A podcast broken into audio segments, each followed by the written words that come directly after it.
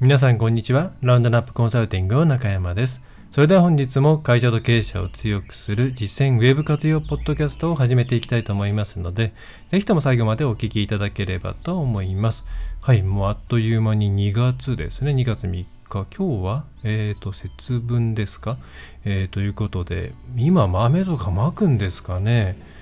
昔は豆まいて掃除が大変だったなっていうイメージが強いですけどもだいぶ恵方巻きがまあうまいこと浸透したのですかね、えーした結果、えーあんまり豆まきっていう感じしないですけどもまあうちの子供たちは小学校はないかな。幼稚園の方では相変わらず、えー先生がね豆をぶつけられている模様でございます、まあ、今も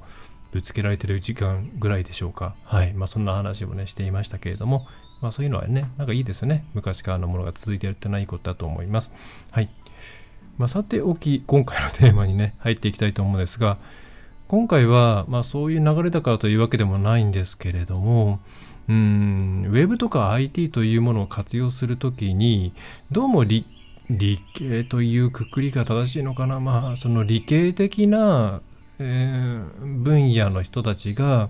じゃないな、そういうスキルが、うん課題課題評価じゃないぞ、えーそこだけが注目されているんじゃないかなっていうのを日々感じるんですね。で、えーどういうことかというとそれと同じぐらい重要なポイントとしていわゆる日本語とか国語とかそういった部分のスキルを持った人が社内にいるかどうかっていうのがとても重要なんですね。で今回はそれがなぜ重要なのかっていうところをお伝えしたいなというところが、まあ、メインのテーマになってきます。はい、で、まあ、実はこの内容についてはえーっとよいしょ。ちょっとスクリーンを出しますけどはい。6年前ですね。2017年2月20日ですからちょうど6年前ぐらいですかね。に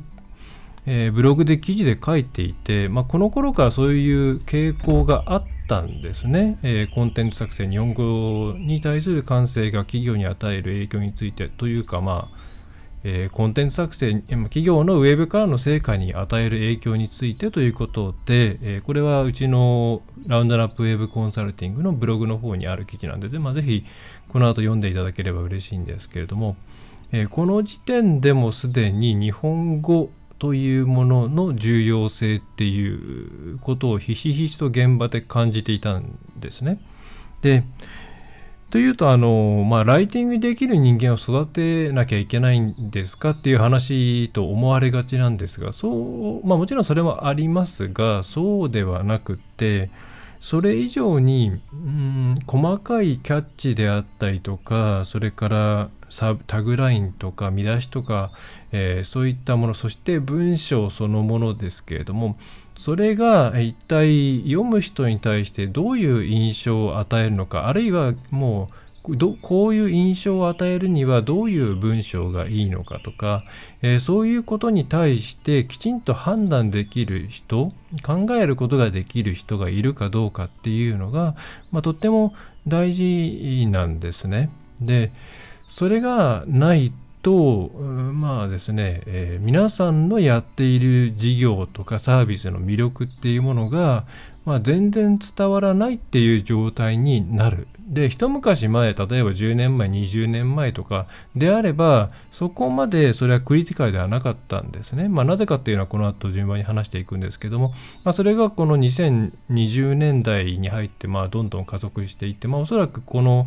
AI というものがですね発展していったらよりこれが加速していくと思います。まあ、なのでここで6年前のですねブログの記事を持ってきてちょっとそれを解説をしながら日本語の重要性をやっていくんですけれども、うんえーこの辺をですねちょっとお伝えしていければと思います。はい、で、えーまあ、ちょっとねこうやってめくりながらいきますけれども、まあ、このこれを記事を書いた時にはこんなねチャット GPT とかですね GP えー GPT-3 か、えーっと、まあ、OpenAI がそういうことをあんな精度で、えー出すなんていうことは全く想定していなかったですし、OpenAI 自体なかったですね。多分、この時にはそういう generative な AI なんていうものはなかったので、まあ、それがなかった時点でも日本語というものが非常に重要だと。実際一部の業界においてはライターの囲い込みというのは行われていました。まあうん実際もこれこれを書いた時期っていうのはそのライターの囲い込みって割とそのオウンドメディアとかあまあいろいろ問題になりましたね、え、医療系のメディアとかそういうところで SEO 的に必要だからっていうところが大きかったんですけどもまあそれはさておきあまあそれもあるんですけれどもとはいえ企業の中で、えー、物書きができる人っていうのをちゃんと用意しておかなきゃいけないし物をまあ物書きができるっていうことは物を読めるっていうことなので、うん、物をきちんと読み取れて、えー、それに対してアウトプットできる人を、えー、用意しなきゃいけない、まあ、それを私はあの日本語力と言葉の感性っていうふうにまあ表現をしたんですね。はい。ここにあるようにですね。日本語力と言葉の感性。あこれ聞いちゃった。えー、しょ出てるかな。あ切り替えたから。そういや今ねあの 相変わらずマイク買い替えたにもかかわらず突然ウェブ会議中会議中にブチ切れるというですねブチ切るって怒ってるわけじゃなくてあの聞こえなくなるっていう時代があるんで横にえー、っとメーターをこの何て言うんですか？このメーター音声ミキサーのメーターを置きながらやってるんですけどもね、えー、怖いな。買い替えたのに治ってないってことは何かしらのバグですよね。せっかく買い替えたのに。うん。で、えー、まあ すいません、えー、雑談になっちゃいましたけども、えー、大事なんですよ。でなんでかっていうとえー、まず、まあ、1個目はですね、まあ、シンプルな話ですね、えー、同じようなサービスがたくさん増えてきたっていう実態があります。まあ、なんかうるさいですね。ドリルかなんかのとか。えー、どんなやり取りをしたかがブランドになるってありますけれども、まあ、これは大前提として、え同じようなサービスっていうものを提供している、ね、その地域であっても同じようなサービスを提供しているところっていうのはいっぱいあってしかもそれが露出をしてくるのが当たり前になってきていますね。それは SEO っていうところもあれば広告で出しているケースもあるとは思うんですけれども、まあ、必ず何かしら比較をされる状態にありますと。でまたこうやってもうそうやって狭いところでの競争っていうのがどんどんどんどん、えーなんでしょうねずっと繰り返されてきましたので大体どこもうんそのブルーオーシャン戦略の戦略キャンバスといったらですねまあ大体この辺の一般的なお客さんが抑えるべきポイントは大体どこも抑えてるみたいないわゆるレッドオーシャンみたいになっちゃっているわけです。でそうするとお客さんとしては、まあ、どこを選んでもなんかあんまり変わらないんじゃないかと、まあ、あとはじゃあ価格かなとか家から近いからかなとか、うん、あるいはまあセミナー行ったからまあそこでいいかとかですねなんかそういううん割とふわっとしたところの印象で決めるしかなくなってしまっています。まあ、これは地方、ね、人口人口というか企業が少ないところであればまだもう少しちゃんとしたちゃんとしたというかいわゆる比較検討をしてサービスを選ぶっていうプロセスが成立している場所もあるとは思うんですけれども、えー、特に大都市圏になってくると、まあ、そういったうん段階で比較をしてもはっきり言ってどこって決められないですね。私もお客さんのサービスの選定これ例えば何とかに関するツールメールマーケティングのツールを使いたいっていうふうにねっていうことでじゃあ選定しますよっていうことで条件をもとに探してみたりするとまあどれでもある程度大丈夫だなあとは使ってみてだなみたいな感じになってくるんですよね。価格帯も似てるし機能も大体欲しいものは抑えているしうん、でまああとはじゃあ法人の場所とかサポート体制とかあとはまあ担当の人がその問い合わせしてしてきた時の対応とか考えようかなみたいになっていくんでで皆さんも結構そういう感じなんじゃないかと思うんですよ。でこういう状態になってくるとじゃあ何で人は選ぶようになってくるかっていうとそれは体験になってきます。えー、でこれは何でしょう。物売りからこと売りとかそういう意味の体験ではなくて、えー、購買をのプロセスを進める時に、えー、その相手方とやり取りをしていて感じた印象とか、え、何でしょうね。かな？印象とか雰囲気みたいなところでえー、感じその選ぶようになります。それはそれを意識してあそこ雰囲気良かったからあそこにしようっていうような、えー、意識して選ぶケースもあれば無意識に、えー、なんだろう本当は細かい差なんだけれどもなんとなくあそこは良かったっていうような気持ちがあるからそのちょっとした差なんかをその倫理書の選んだ理由みたいたいなところに書いてここにお願いしましょうみたいな、うんえー、感じで、まあ、選ぶみたいなそういう、えー、体験プロセスっていうところで評価をしていくようになるんですね。てかそこでしかもう選べないんですよ。でまたこれはある程度うーんそれその選び方が間違っていないっていうこともあってなんでかっていうとぱりお客さんに対してきちんと相手のことを考えて、えー、対応できるかどうかそれからうん発してくるメッセージっていうものが自分たちにとって心地よいかどうかっていうものツボを押してくるかっていうところはそれは企業としてのうんコミュニケーション能力の高さを示しているわけですね。うんまあ、そういう観点で言えばそこで選ぶのは別に間違っていないし、えー、そこで選ばれることも別に間違ってない。うん、ですけどここをえー、まあ、翻って特に中小企業の方々ってウェブの担当者とかってねいないじゃないですか。ほとんど。兼務じゃないですか。そうするとそういうところよりもそういうところを全部置いといて例えばプログラムとかシステムとかそういう、えー、いわゆる理系的な部分のスキルだけで取ってしまったりあるいはそれが高い人を選んでしまったり、えー、まあ取るだけならいいんですけどその後育てるっていう段階で、えー、そこの部分だけ育て、えー、スキルアップさせて、え今お伝えしたような日本語とかそういう部分について全然何もしないっていうケースがあるんですね。でこれが結構ですねあのもったいないケースを生んでいることが多い。もったいないケースって何なっていうのは何かっていうと、まあ、私が見ましたサービス見ましたっていう時にこんなにいいことがたくさんあるのになんか全然外に伝わっていないと思いますよっていうケースです。はい、これすごくあります。話聞いてみるとこんなこともしているしこういう声ももらってるし、えー、こういうところが違うんだよって。あすごいそれはなんか、ね、周りのサービスと比較してもあの選ばれる理由になりますよねって言うと確かにそうですねって。でもなかなか伝わらないんですよねこういう内容みたいな感じの返事が返ってくる。でもこれ多分日本語の力とかあるいは媒体として動画を使うとかいろんな別の方法って十分伝えられるようなものが多いんですね。うん、でこれって社内にもともとその伝えることちゃんと相手に対して言葉で伝えること言葉っていうのはまあ言の葉ですから文章にもなりますけれども、えー、ができる人がいると自然と割と解決していってるケースが多いんですよ。こういうことを伝えるためにこういう文章にしましたとかあるいは制作会社外使いましたっていう時にそのキャッチコピーとかに対してこう適切な意見を返したりとか、えー、それからうんとなんだろうないろんなところで使っている言葉みたいなのがちょっとうちのなんかうちの発している言葉っぽくないですねとか、えこういう書き方するとお客さんには伝わらないかもしれないんでこういうことを普段、うん、言ったりしてますねとかそういうところを突っ込めたりして結果的にいいホームページが出来上がって、まあ、自分たちが作ったんじゃなくてもあのうまく魅力を伝えられて受注をちゃんと得てるっていうケースが本当によくあるんですね。はい、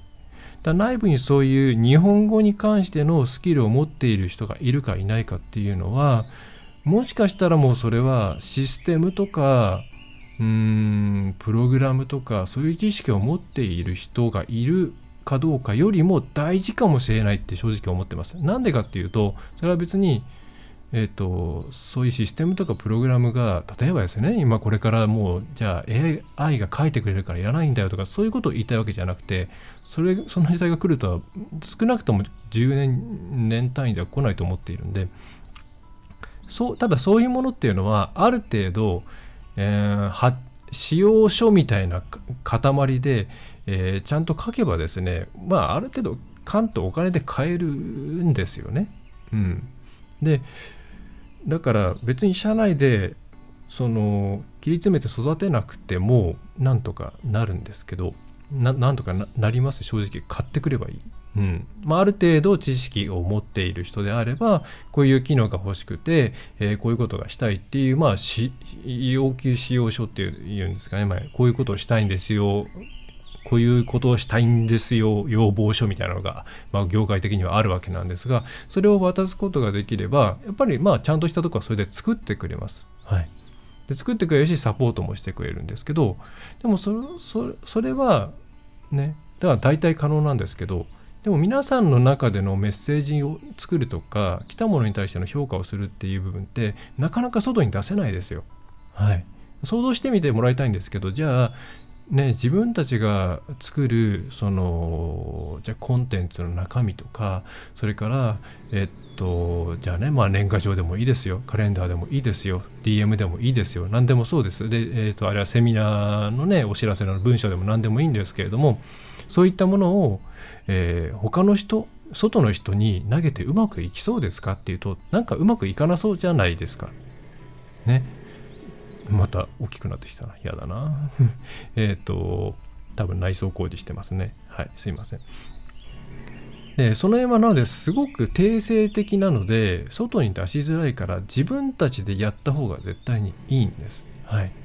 ていうことで、えー、このちゃんと皆さんの良さとかそういったものをうん伝えていくっていうことを考えたら、え、日本語力って国語力を持った人っていうのはものすごく重要なんですね。はい、でそういうふうにしておくことによって、えー、なんだ皆さんのいいところっていうのも伝わるようになりますし、えー、また、うん、なんだろうそれは何だろう物を売ると人を取るっていうのは結局同じですから、ね、人材中途の人材を取り取れる確率も上がってきますし、うん、いろんなところでいいことがあるんですよね。はい。ね、っていうことで、えっ、と、日本語。で、まあ、この記事を書いた時には、まだまだ SEO、まあ、アフィリエイト界隈とかで不自然な日本語がね、すごく多かったんで、えー、それに関して、えー、こういうところ気をつけた方がいいですよって内容を書いたんですけど、まあ、だいぶこういうのは減りましたよね。そういうコンテンツが上に上がってこなくなったっていうこともありますし、そういうレベルの低い業者が淘汰されたっていうことも、まあ、淘汰されてないかな。うんと、淘汰され、比較的淘汰されたっていうこともありますけれども、まあ、ここで書いて、ここに書いてあるような、まあ、タイトルがいかにも SEO のキーワードを意識していて不自然なこととか、ね、不自然な記事とか、えー、なんか手にオ派のレベルがおかしいとか、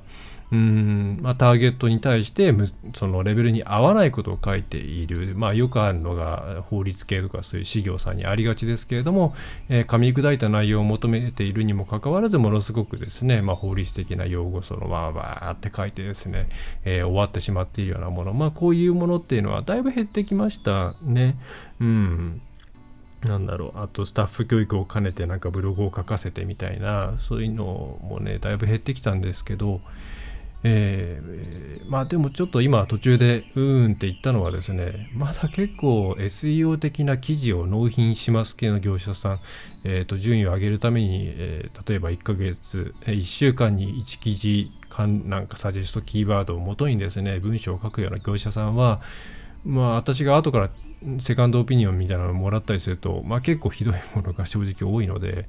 えー、まだ淘汰されていないなと思うんですが、まあ、とはいえこういうものはだいぶ減ってきたとは思います。はいうん、ただ、まあ、それは全体的にレベルが上がってきたということになりますので、えー、今現在それができてない企業さんにとっては、対応しなきゃいけないレベルが上がってきたっていうことにもなるわけですね。はい。ということでね、あの、皆さんで日本語の日本語のワークショップとかをワークショップ、えー、日本語のまたどうか言っちゃったよいしょいろいろねあの日本語を学ぶ方法っていうのはありますはい、文章を書く講座みたいなのってあります。私も昔受けました。この記事でも書いてますけど、受けましたよ。あの、小論文講座みたいなやつとかっていうのを、まあ、ある会社にいる時に受けたりとかもともと,、えーと、受験の時に小論文あったんでやりましたけど私ねあの本とか出していたりこうやってコンテンツ書いているのでまああと一応歴史学科なので文章を書けるんですよねって言われがちなんですけど当時はひどかったですよね。2005年か6年ぐらいにその社会人向けの塾を受けましたけど10点中2点で多分会社で最低点だったと思います。なんでかよくわかんないですけども。まあよくわかんないっていうあたりが当時の私の限界だったんでしょうね。であとその今受験の際の小論文もですねえっ、ー、とまあそのえっ、ー、と通信教育で私はまあてかまあ Z 外でやってたんですけども100点満点中1回目18点とかですね、えー、ひどい点数だったんですね。はい。でもあのちゃんと 真面目に取り組めばですね一応本を出せるぐらいにはなるんですよ、えー、一応私本出してますからあのちゃんとしたとこから出してますからそんぐらいにはなります。まあ、その時もかなり赤入れをされましたけれども、あの、誰でも伸ばせますし、あとは思うんですけど、あの、肌感として、え日本語のか、日本語についてこう、真摯に向き合う言葉とか相手に何を伝えるかっていうところに真摯に向き合うとかなり見えてくる世界は変わってくると思います。うん、あ自分が伝えて使っていた言葉っていうのはこういう印象を相手に与えるんだとか言葉を順番を変えるだけでこんなに、えー、分かりやすくなるんだあるいは分かりづらくなるんだとか、えー、そういった発見がものすごくあるので、えー、そういうなんでしょうね添削講座でもいいですし、え市販の教材みたいなまあでも添削は絶対してもらった方がいいんで、はい、あのそういう自学自習っていうよりは何かしら誰かのフィードバックがあるものを選んだ方がいいと思うんですけれどもそういうのやった方がいいと思います今あの巷であるいろんなライティング講座とかですねそれからなんとかライティング方法みたいな、えー、やり方って、えー、まああとプレポーとかそういうフレームワークもそうなんですけどあれは別にその日本語の感性を育てて育ててくれるわけではないんですよ。はい、ロジカルな文章を書く順番とか、えー、なんだろうな。それを思いつくためのメソッドであってそもそもの日本語の感性とか使う言葉とか語彙とかそういったものを増やしてくれるわけではないんですね。はい、なのでまずそもそものその基礎能力である、えー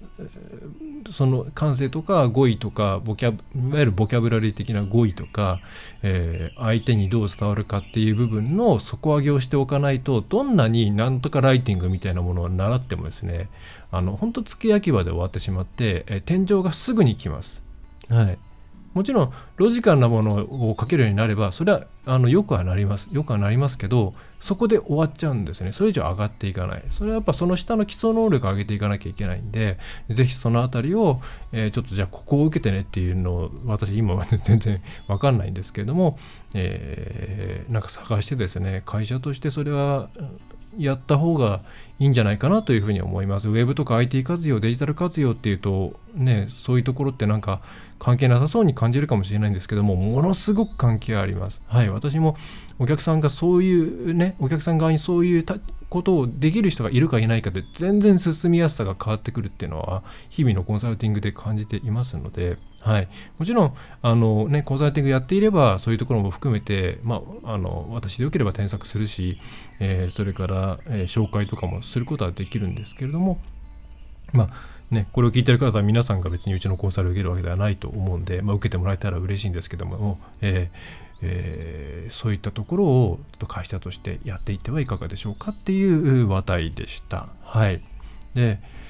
まあ、なんでこのタイミングにやったかっていうのを一つ、まあ、もう一回もう一つ追記させていただくとするとやっぱり、ええー、とこのチャットト GPT によって、え文章を生成するっていうことが相当これから増えてくると思いますしまたそれをもとにコンテンツを作るっていうことはもう一般的になっていくと思います。だって圧倒的に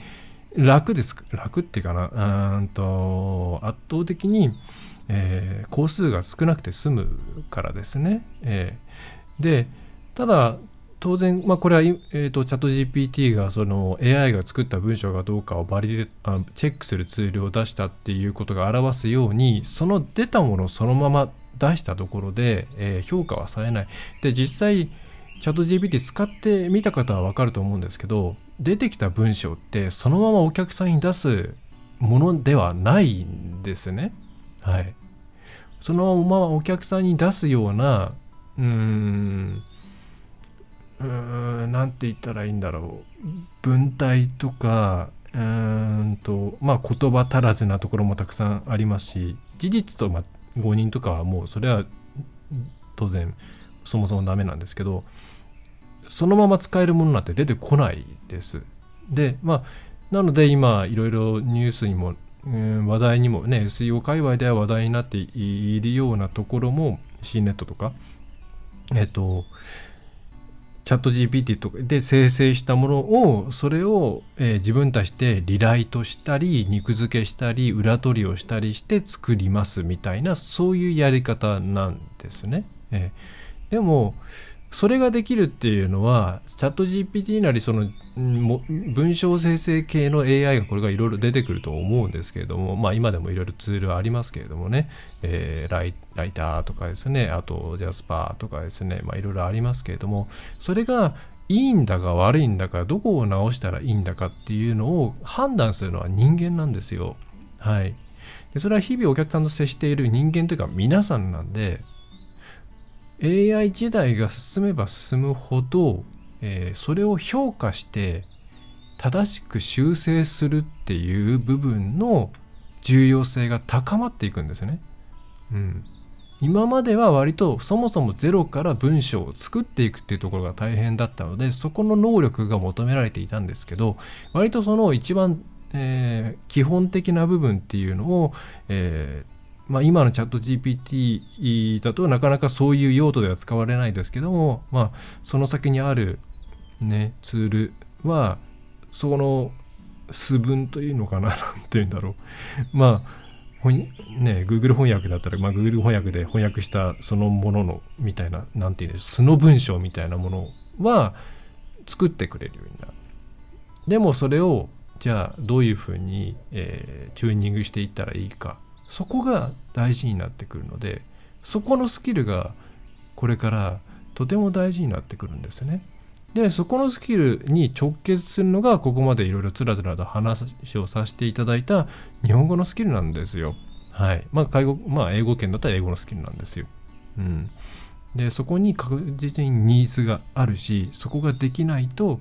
すごくん、中途半端なも情報発信になってしまうので、えー、ぜひ今のうちからですねまだそこまで行っていない今のうちから2023年はそこにちょっと福利厚生なりですね教育訓練費を使っていただくといいのではないかなと思います。はいまあ、うちのコンサルであればあの上がってきたものに対していろいろ添削をしていますけれども、はいえー、そんな感じですね。うん、ということで、えまあ、こっちの記事もですね、えー、まあ、6年前に書いた割にはなんか今もそのまんま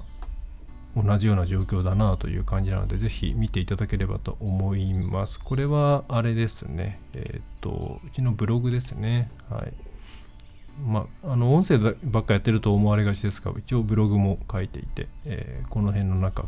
のどっかにあります。はい。えー 見ていただけると嬉しいですね。はい。えー、ではですね、まあそんな感じですかね。はい。えー、それでは今回の内容は以上になります。取れてるかな。ねイエティの X っていう新しいの買ったんですけどね。まあこれで解いてなかったら切ないですね。はい。えー、まあいいや。えー、それでは、えっ、ー、と、ポッドキャストいろいろご質問とかこういう内容どうですかみたいなものは、えー、お問い合わせフォームの方から受けっております。まあ、お気軽にご質問ご感想ください。また、えー、いいなと思ったらですね、ぜひ購読とか、購読ってまだもちろん無料ですから、えー、ポッドキャストの購読、えー、YouTube チャンネルの何でしたっけ、チャンネル登録とか、いいねとか、えー、していただけると嬉しいなと思います。えー、それでは最後までお聞きいただきまして、またご覧いただきましてありがとうございました。中小企業が安心してウェブを活用できる、えー、会社になるサポートをしております。えー、中小企業専門、え、ラウンドラップウェブコンサルティング代表取締役の中山がお送りいたしました。また次回もよろしくお願いいたします。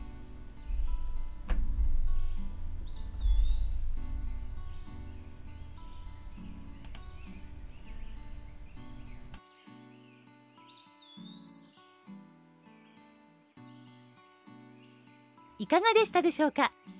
ご質問はいつでもフォームからお送りください。お待ちしております。